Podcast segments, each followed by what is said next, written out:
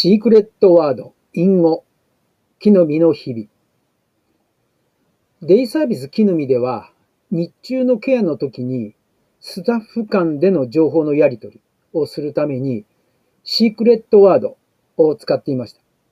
いわゆる隠語ですね。ビジュアルにも見えた方がいいだろうということで、手の指と声を使って表現していました。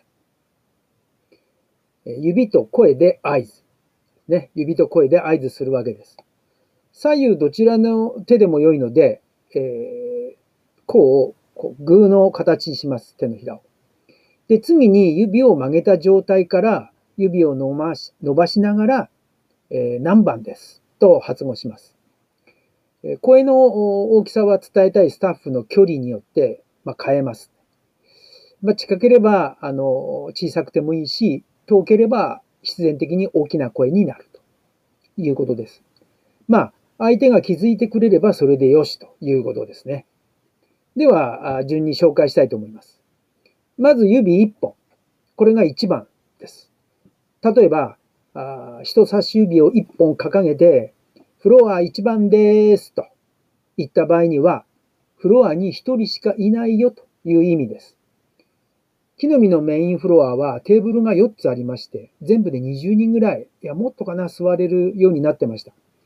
まあ、満席ということはまずないんですけれども、10人ぐらいの人がそれぞれのテーブルに散らばっているとなるとですね、スタッフ1人ではちょっと心もとない状態ですね。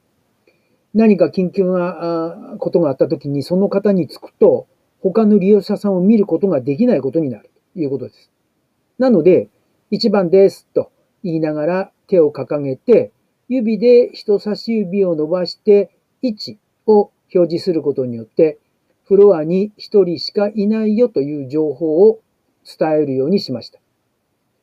例えば、キッチンにいても、キッチンの方に向かって1番ですと言えば、キッチンにスタッフ2人いたとすれば、1人が駆けつけることができるということです。次に指2本。これが2番ですね。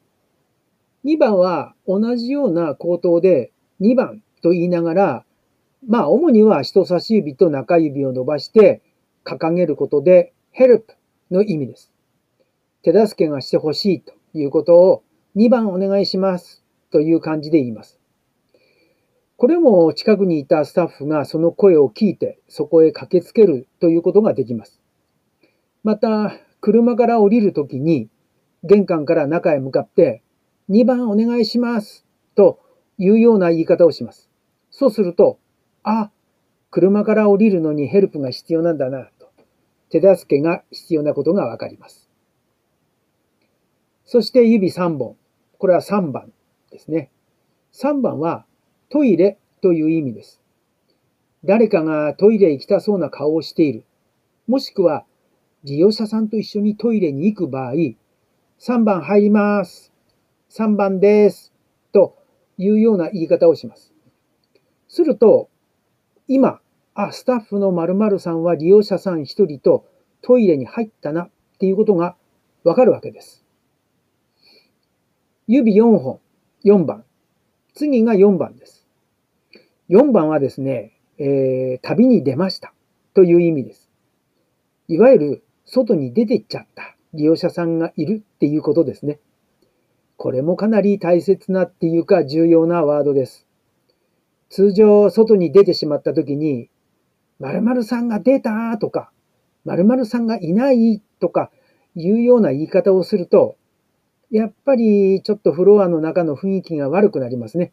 なので、4番ですというふうに誰かが出たということをみんなに伝えるというようにします。そして指5本。えこれは5番ですね。最後に5番。2番とよく似ているんですが、ピンチですね。例えば、利用者さんの一人が転倒したとか、キッチンまで行ってしまって、火元のガスの火元にこう近づいたとか、何か危険がありそうな時に5番っていうふうに言ってます。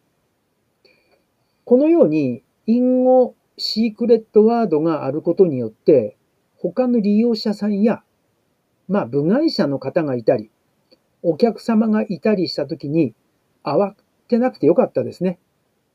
誰かお客さんとかいた時に大変大変トイレトイレとか叫ぶのもちょっとどうなんだろうと思います。ということで、非常にこのシークレットワードは重宝しました。と、今日はここまで。では、また。